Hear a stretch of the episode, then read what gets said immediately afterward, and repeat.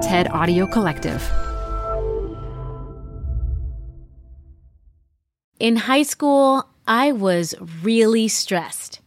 Between academics, sports, and the many things on my plate as a teen, I felt the pressure. But you know what kept me and my classmates sane? Laughter. The best evidence of this is my high school yearbook, which was pretty much a roast. There's this section where my classmates would come up with funny statements that captured our present and future selves. What did they write for me? Dream, best dressed. Reality, most stressed. Can you see her in a Baja? Best kept secret, she's a shoplifter. Perfect mate, Michael Jordan. Heard saying, I'm laughing and crying at the same time. Theme song, Don't Funk with the Mo. Will probably end up advertising Air Jordans. Pretty hilarious, and what sticks out to me in recalling this is heard saying, I'm laughing and crying at the same time. I said that often. And yes, I was a bit of a drama queen in high school, but I was very stressed. SATs, PSATs, thinking about where I'd go to college, playing basketball to prepare myself for my perfect mate, Michael Jordan, and doing so much more. But the laughter truly kept me sane. Humor was the antidote to all that stress I was carrying around. And as you can tell from our roast, my classmates knew exactly how to make me laugh. But somehow, once we start buckling down and becoming adults, we have our serious jobs, our serious dilemmas, it's almost like we forget to laugh. So, how can we bring some levity back into our workplaces? I'm Modupe Akinola. This is TED Business. Our speakers today are Naomi Bagdonas and Jennifer Aaker. They teach a course at Stanford Business School about the power of humor in leadership. And in this talk, they'll share the ways humor can be a secret weapon in your work life. Then, after the talk, I'll share some research about what humor can do for us in the workplace. But first, a quick break.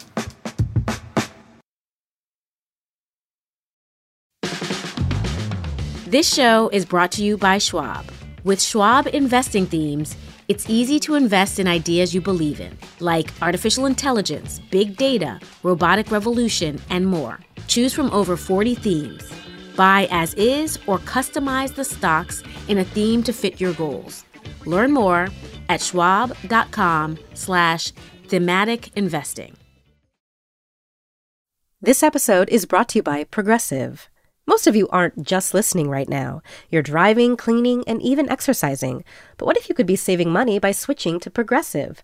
Drivers who save by switching save nearly $750 on average, and auto customers qualify for an average of seven discounts. Multitask right now. Quote today at progressive.com. Progressive Casualty Insurance Company and Affiliates. National average 12 month savings of $744 by new customers surveyed who saved with Progressive between June 2022 and May 2023. Potential savings will vary. Discounts not available in all states and situations. Add a little curiosity into your routine with TED Talks Daily, the podcast that brings you a new TED Talk every weekday. In less than 15 minutes a day, you'll go beyond the headlines and learn about the big ideas shaping your future. Coming up, how AI will change the way we communicate, how to be a better leader, and more. Listen to TED Talks Daily wherever you get your podcasts. All right, so how often do you laugh at work? I mean, really laugh. We asked some of you this question, and here's what we heard rarely, seldomly, and then our personal favorite I study climate change. Why would I laugh? The two of us teach a class at Stanford Business School about the power of humor in leadership. Turns out that humor is a teachable skill and one of the most underappreciated assets at work.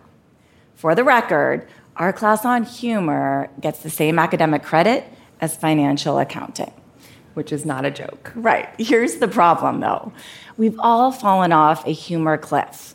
In a global study, over a million people were asked a simple question Did you smile or laugh a lot yesterday? When we are kids, the answer is yes. Then, right when we enter the workforce, the answer becomes no.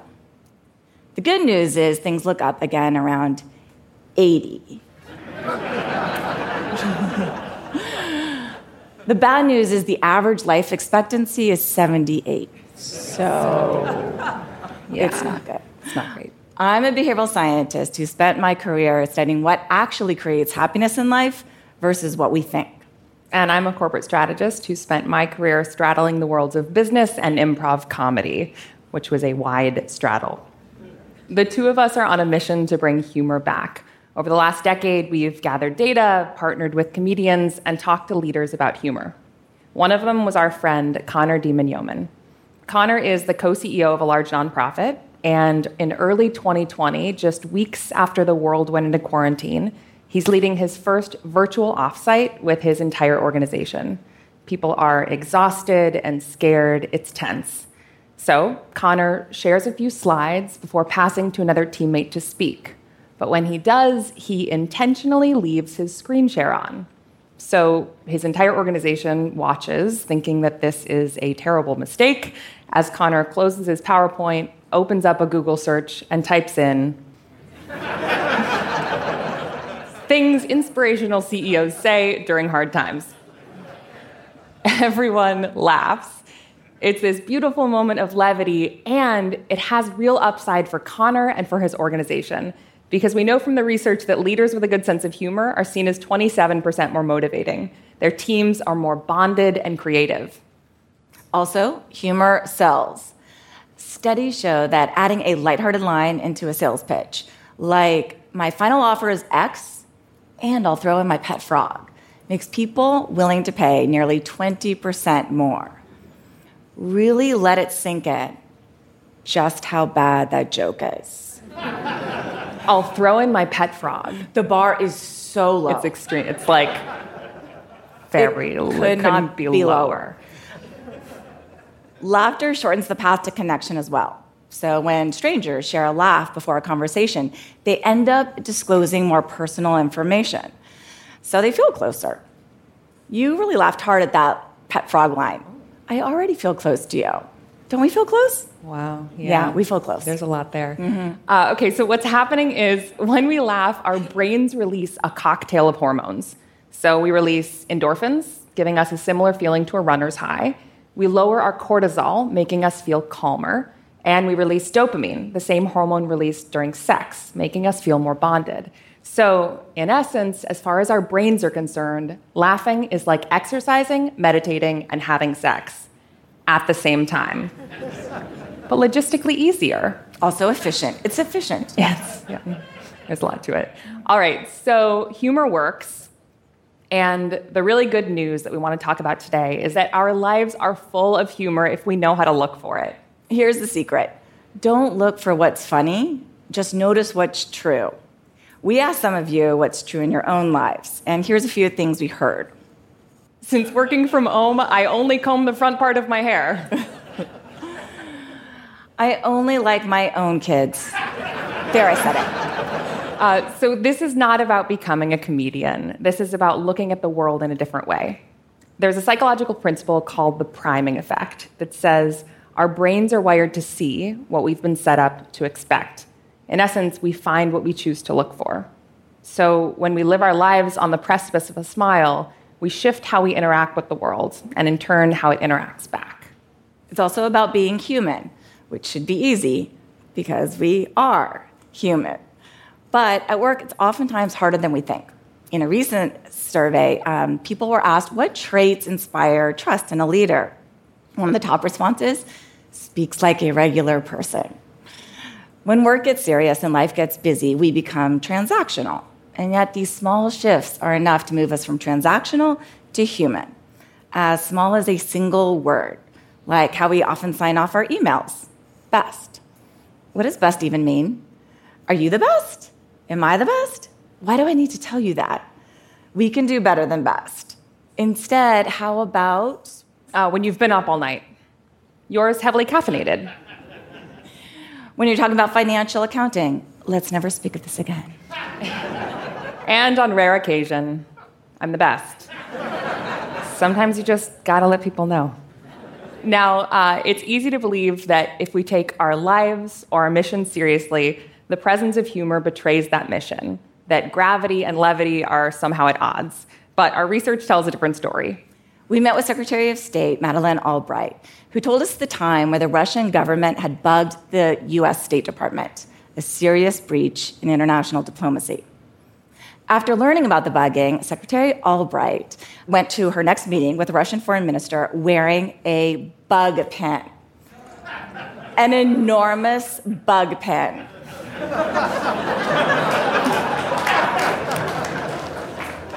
she shared how the foreign minister couldn't help but smile. And she also shared how the energy in the room shifted and it changed the conversation entirely. This story illuminates at least two things that are true. First, that humor is a choice, one we make in small moments and in big ones too. And second, that the balance of gravity and levity gives power to both.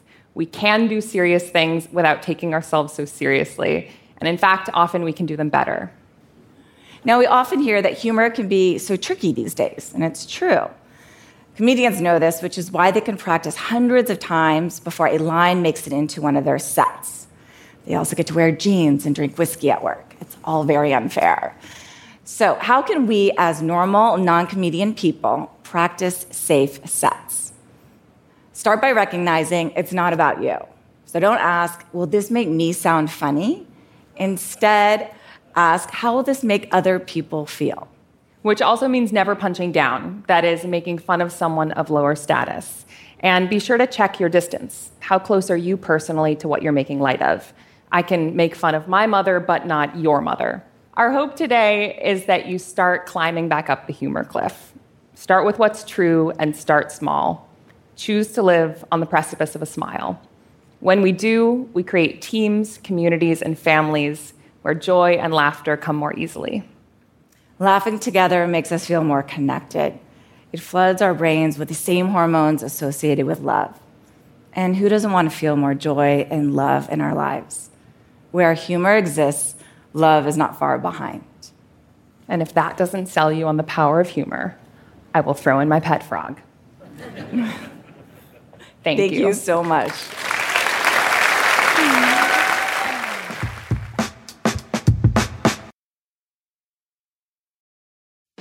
Support for TED Business comes from Odoo. What's Odoo? Well, Odoo is an all in one management software with apps for every business need. Odoo has apps for CRM, accounting, sales, HR, inventory, manufacturing, and everything in between. And they're all in one easy to use software. And the best part about Odoo? All Odoo apps are integrated helping you get things done faster and more efficiently. So when you think about business, think Odoo. To learn more, visit odoo.com slash tedbusiness. That's O-D-O-O dot com slash tedbusiness. Canva presents stories to keep you up at night. It was an ordinary workday until The Singapore presentation is at 3 a.m. the office was shocked. That's when we sleep. Maya made it less scary with Canva. I'll just record my presentation so Singapore can watch it anytime. Record and present anytime with Canva presentations at canva.com. Designed for work. These days, we rely so much on memes, GIFs, and TikTok to make us laugh. But I want us to remember that we all have tons of humor already inside us. Now, I'm no stand up comedian, but I can crack a joke when the mood is right. A few months ago, I went on this 10 day silent meditation retreat, and I kind of lost it on day nine. I ended up creating a whole stand up routine in my head and sharing it when we were able to talk. I'm not a professional, but let me tell you, my fellow meditators did tell me afterwards that my jokes were hilarious. So, fine, they might have been an easy audience since no one had heard a word for 10 days, but I still think I was pretty good. And yes, I try to bring humor into my day to day work life. It kept me sane in high school, it kept me sane during my meditation retreat, so why should work be any different? But we do need to be careful about exactly how we employ humor, because there can be negative effects too. This shouldn't be surprising, but research by Brad Bitterly and others shows that if you tell a risky joke that's seen as inappropriate, This can signal low competence to your colleagues and can actually harm your status in the group. And what is status in a group? It's when people respect you, listen to you, defer to you.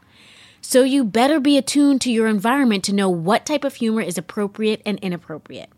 Because if you are, infusing some humor every now and then could really be a game changer. So keep climbing up that humor cliff. That's it for today. This episode was produced by Transmitter Media with help from Jordan Bailey and fact checked by Matthias Salas.